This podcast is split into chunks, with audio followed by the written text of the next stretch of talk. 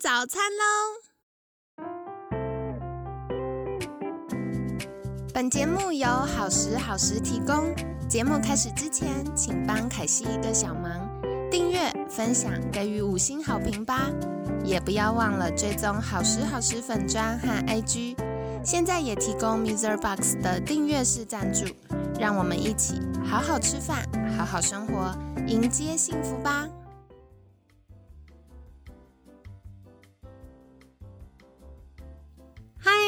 来到凯西陪你吃早餐，我是你的健康管理师凯西。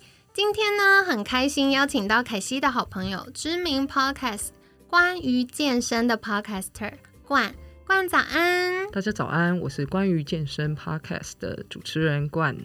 好的，星期三我们要来聊的是专家解答时间，会不会这整个礼拜都在专家解答？好啦，那首先第一题想来请教冠的就是跑步会伤膝盖吗？因为我们一般就觉得好像跑步一直有那个冲击力，好像很伤膝盖耶，不知道专家怎么看？呃，其实跑步这件事情哦，如果我们回到很这种远古时代哦，它其实是人类必备的技能之一。哎，所有道理。其实呃，跑步是我们每一个人天生都会的。所以你说他真的伤膝盖吗？如果在那个时代来看，是一个技能，绝对是对我们身体来说啊，不是伤害。可是为什么现在是伤害了？因为我们动的比较少啊。对，突然。一一瞬间或者是一时之间，你要累积很多的跑步量，那当然对身体来说就是比较吃不消的状态。所以跑步伤膝盖吗？如果以呃这个现代的人来看，你很久没有跑步，然后你突然呃一个大量的这样的跑走的一个训练的话，那当然是会给你的身体哦带来一定的压力，那可能就会有伤害。可是如果你是循序渐进的去规划你的跑步，那其实呢，它是一个可以帮助我们哦强化啊腿部肌肉然后跟这个骨头密度的一个啊运动，所以呢，最主要是看你怎么样去啊执行跑步这样子的一个动作。我刚刚听到一个关键，原来跟骨头的密度有关哦，就是一般大家担心会骨质疏松的那个吗？对，是。呃，其实我们在跑步的时候，就像你刚才讲的，哦，脚会一直反复的跟地板哦会有一个作用力。那其实这个。动作它跟我们做重训很像，我们重训也是一直反反复复做一样的动作嘛。对，所以其实透过这样子一点的压力哦，可以帮助我们的这个骨质哦，是可以比较密合的。对，那这个时候呢，其实你的啊这个膝盖就是骨头，其实会照理来说会更强壮才对。如果是循序渐进的话。有道理耶，就像我们希望宝宝不是宝宝，小朋友要登短廊的时候，就跟他说：“哎，你去打打篮球。”对，没错，就是这样子一个概念。哦，很棒哎！所以如果听众朋友们慢慢就是到了中年或中年以后，嗯，适度的开始训练自己的身体，然后正确的使用身体，然后做一些比如说跑步啊，或者是呃一些有对骨头有一点点冲击性的运动。可以小小避免未来骨质疏松的状态。对，没错，以这种呃存本的概念下去慢慢的存，我相信是好处大于这个呃就是伤害的。那另外就是要说到，如果你本身是体重啊已经超重的话，对。不过这个台湾比较少啦，美国或者是西方国家比较容易有那种就是严重超重的。是，那其实台湾偏少，所以我觉得啊，除非真的是你上百斤了哈，就是一百多公斤那一种，那可能就要请医生评估一下。对，这个部分可能体重就会变成是你膝盖的一个呃压力或者是一个负担这样子。OK，所以对一般人来说，其实大家也不用太担心，是因为我们每天都在走路啊，我们身体本来它就在适应，就是腿腿它就在适应我们要承重这件事，是，那只是今天它的冲击性高了一点点。所以我觉得关键不是伤不伤膝盖，就跑步伤不伤膝盖这件事，是我们跑步的姿势有没有去影响它。那跑步的姿势就跟我们走路有关，所以如果跑步伤膝盖，其实走路大概也有，比如说像内夹或者是呃外八内八等等的情形。好，所以这是跟大家分享的。然后再来是，如果真的超重，有的时候它也不是跑步这件事伤不伤膝盖问题，可是它要先从心肺功能开始。是对，所以呃，如果是有呃可能破百公斤的这个超重的情形呢，还是要请专家协助会比较好哟。那下一题。我觉得这一题真是在网络上超多人在激烈讨论的，就是深蹲到底膝盖能不能超过脚尖呢？这个真的是讲了十年还在讲的一个议题。对，网络上超多人在讨论这件事。哎，对，过去我在当编辑的时候，我记得有一年哦，就是大家就是很热烈的在吵这个东西。那其实重点不在深蹲，膝盖可不可以超过脚尖哦？嗯，对我来说，深蹲这个动作要探讨的是你的重心在哪边。对，没错。对，很多人把重心放在膝盖，那你的膝盖压力大。这时候膝盖超出脚尖，那想当然就会有一些呃压力或者是伤害。那有些人呢，可能就呃矫枉过正啊，就看到说啊好，那我就把膝盖往后收，不要让它冲出去。但变成压力，就是它的重心会是在腰或者是呃这个呃下背这个地方，所以变成说它会是深蹲反而用到腰跟下背，造成腰跟下背的不舒服，只只是为了说。让这个膝盖不要超出脚尖，对，所以其实这两种都是很极端值啊。如果你是把你的重心啊放在一个对的位置，就是在骨盆在足部的这个中段的地方的话，其实膝盖呢会有一点点超出啊这个脚尖，这个是允许的，因为前提是什么？是你的重心摆对了，对，所以只要把重心摆好，膝盖在哪里，其实啊不是那么的重要。嗯，了解。然后，所以这个也跟每个人的身体结构有关。对，因为有些人虽然我们每个人的骨骼，不管身高，骨骼它呃大概就是差个几公分而已，没有差到这么多。可是那几公分就影响到我们的平衡感，就像刚刚冠提到的重心。对，所以也跟我们的骨骼长度有关哦。那有的时候超过一点或没超过一点，不是那么重要的事情，关键是。回到我们反复提到的，我们有没有用正确的方式使用身体？是。那像凯西自己在常常看学生深蹲的过程当中，我就发现很多人太在意那个膝盖了，对，没错，以至于他开始驼背、耸肩，然后他开始腰会可能拱起来，对，拱起来，或者是他会有一点后倾。对。那这样子，特别是有负重的时候，不管是拿杠铃或壶铃，那有负重的时候呢，这些。不顺畅的地方就会累积过多的压力，是反而容易受伤。对，所以深蹲它是一个非常简单，在家就可以做到的动作。可是其实它的动作本身有非常多要注意的细节。那大家在一开始执行的时候，凯西还是蛮建议可以有教练的协助，去指导我们怎么样使用身体，就可以避免受伤啦。那下一题想再请教的是。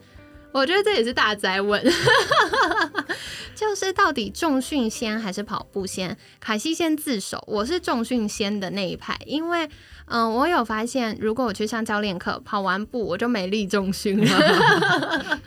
那冠怎么看呢？呃，凯西的观念很正确哦，其实真的吗？哎，对，其实如果你在呃做训练之前，应该说你今天去健身房。那如果你是先跑步的话，其实很容易把你的能量耗尽。那重训呢，它所需呃使用到的这个身体的能量哦，其实是很需要那种短暂哦出力的这一种爆发力，对，需要爆发力。那如果你跑步的时候啊，应该说你先跑步的话，你等于先把它花完了。那你后面呢要去做重训的话，当然相对的会比较难。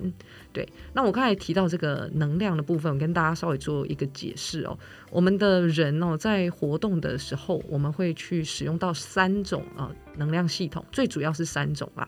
好，那我们就姑且称它一二三这样就好了。对，讲太细可能讲专有名词大家就说什么？对，那这些一二三的能量系统呢，不是说哦用完一才换二。二完才换三，其实不是，它是一二三同时进行，只是它会因为你当下的一个身体使用能量的状态，它会决定哪一个比例比较多。所以呢，如果是啊这一种呃短暂的，比如说我们跑一百公尺哦，可能就是啊一用的比较多，但二三相对少。那如果嗯就是反过来比较极端一点，比如说我们跑马拉松这种长跑，我们可能就是三用的多，然后一二比较少，可能是这样子一个情形。好，那就回到这个问题了。我要重训先还是跑步先？好，如果呢以这个能量来使用，我们当然会希望这个哦一在它可以使用的时候就呃用到最好，三在它可以使用的时候啊发挥它最大效益。那重训的话，它比较偏向需要用一到二这样子的一个能量系统。哦那如果你在跑步的时候，你先把这个一跟二花掉的话，那你这时候再重训，那想当然一二就没有力没有办法再提供能量给你了。所以呢，我们会建议就是说重训先，如果你非要在同一天进行的话，重量训练先。那理想状态是重量训练跟跑步是分开不同天的，这是最好。哦，为什么呢？对，，因为呃，其实就像我刚才讲的，呃，重训的话，它是属需要一跟二。那跑步的话呢，主要是二跟三这样子的一个系统。那我们会希望说，系统可以发挥它最大效益。所以呢，如果把它独立开来，这样来做训练呢，其实是对啊、这个能量的使用啊、是比较好的。那如果说啊、我真的没时间了，我一个礼拜就运动三天，然后我就想要把重训跟跑步哦、一起都兼顾到，对，那我就会建议就是先重训，然后后跑步。那这个后面的跑步也不是叫你要跑一个小时那么久哦，哈，那个能量会干掉。嗯，对，一样就是可能呃十到十五分钟我们就收工了，因为就像我刚才讲的，我们前面已经重训了，一跟二已经花光光了哈。那三的话呢，其实它也没有办法维持的啊、太久，所以我会建议就是时间比较长。嗯，了解了解。凯西以前，嗯，我自己的训练方式，就是因为那时候我也很忙，我没有办法每天进健身房。那我的方式就是，我会先重训大概四十到四十五分钟，然后当然前面会有一些暖身啦是，然后暖身完四十到四十五分钟，然后跑步十分钟，然后后面就伸展，伸展到我觉得好，我愿意从软垫上爬起来的时候，我就会去吃一些营养补充的东西，赶快补一点能量，对，免得从楼梯上滚下来。对，所以跟大家分享。那凯西小小帮大家重点整理一下，今天真的超多重点的，你们有没有觉得很多收获？那首先就是跑步伤膝盖吗？其实我们身体每天在走路的时候，我们的脚踝、膝盖等等的关节，它就已经在做负重的事情。是所以大家不用太担心。那关键就是循序渐进。为什么要循序渐进呢？就像冠刚讲到的，人那、跑步是人类的必备技能，是我们远古时代就一直维持有的这个能力。但是因为现代我们太少拥有这个技能，没事没有一直跑嘛，所以呢，我们要循序渐进，重新提醒大脑说，哎，这是我们可以使用的肌肉，然后怎么样正确使用身体。所以需要给大脑跟肌肉一点串联的时间，然后呃慢慢慢慢的去增加这个强度跟时间等等的，那这样子呢就比较不会受伤。那刚刚凯西有听到冠分享一个超棒的事情哦，就是如果我们用正确的方式呃做跑步等等的训练的话，这个冲击力是可以帮助提升骨头的密度，也就是大家一般担心可能以后会有骨质疏松啊，特别是呃女生过了更年期没有雌激素的保护的时候呢，就会很容易有骨质疏松。所以从年轻的时候开始，或者是听到我们节目的这个当下，就开始用一种存骨本的概念，开始我们跑步的训练，有一些运动呢，那这样子就可以避免骨质疏松。那凯西这边也是小补充一下，就是我之前有另外一位跑步的教练就跟我分享哦，现有越来越多的科学研究证实，长者。维持重训跟跑步的训练可以呃延缓就是卧床的时间，然后另外是可以提升骨质密度跟避免就是因为跌倒啊、肌少症跌倒啊造成意外性的呃就是生病或者是受伤的几率。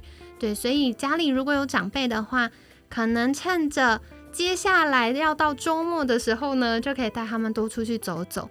那如果长辈是很愿意可以尝试一些新的活动的话呢，也可以考虑。其实现在有很多里民中心或者是里长办公室有一些活动，那或者呃很多健身房也有适合乐龄族群的健身项目，都可以帮我们家的长辈参考。那当然，听众朋友们也可以开始养成适合自己的运动习惯喽。那下一个就是，到底深蹲膝盖能不能超过脚尖呢？这个跟每个人的这个身体结构有关。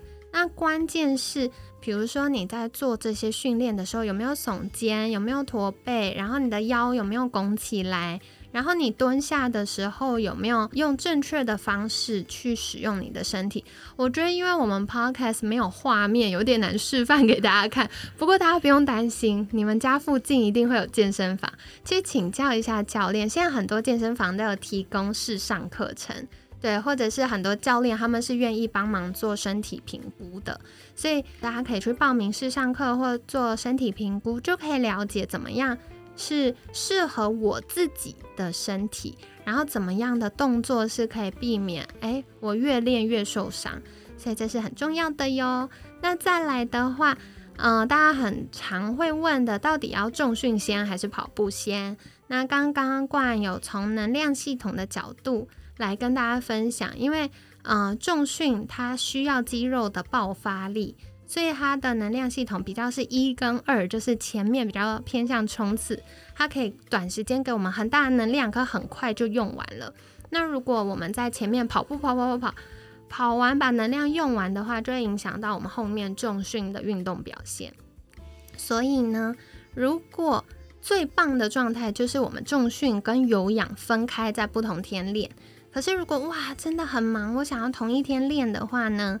那我们就可以先重训，再跑步。那当然，重训前面的暖身以及跑步完的这个缓和运动都是非常重要的。那刚刚冠也有提到，跑步不是就跑一个小时哦，因为真的会觉得断电头昏，对不对？所以在我们前面重训就已经把能量用掉一些的状况下，我们跑步其实可以限缩在十到十五分钟内。那当然，如果你已经有长期训练的经验的话呢，可以从跑步的强度去做调整，比如说跑步机的坡度啊，或者是呃跑步的速度啊，去做一些调整，它还是可以给身体足够的刺激的。那就跟你们分享喽。那在节目尾声，想邀请冠再一次跟大家介绍，如果大家想获得更多有效训练的秘诀，可以到哪里找到你呢？呃，欢迎大家啊到 IG 上搜寻 G W N 打 C O S H 就可以联系我，或者是到官网看我们的文章哦，官 Coach.com 就有喽。好的，那凯西一样会把官网跟 IG 的链接放在我们文案区。那当然，大家也别忘了，就是冠有个。啊，关于健身的 podcast 里面有很多短短的但非常有趣的主题，可以再去订阅跟收听喽。那今天很感谢知名 podcast 关于健身的 podcaster 冠的分享，每天十分钟，健康好轻松。凯西陪你吃早餐，我们下次见，拜拜，拜拜。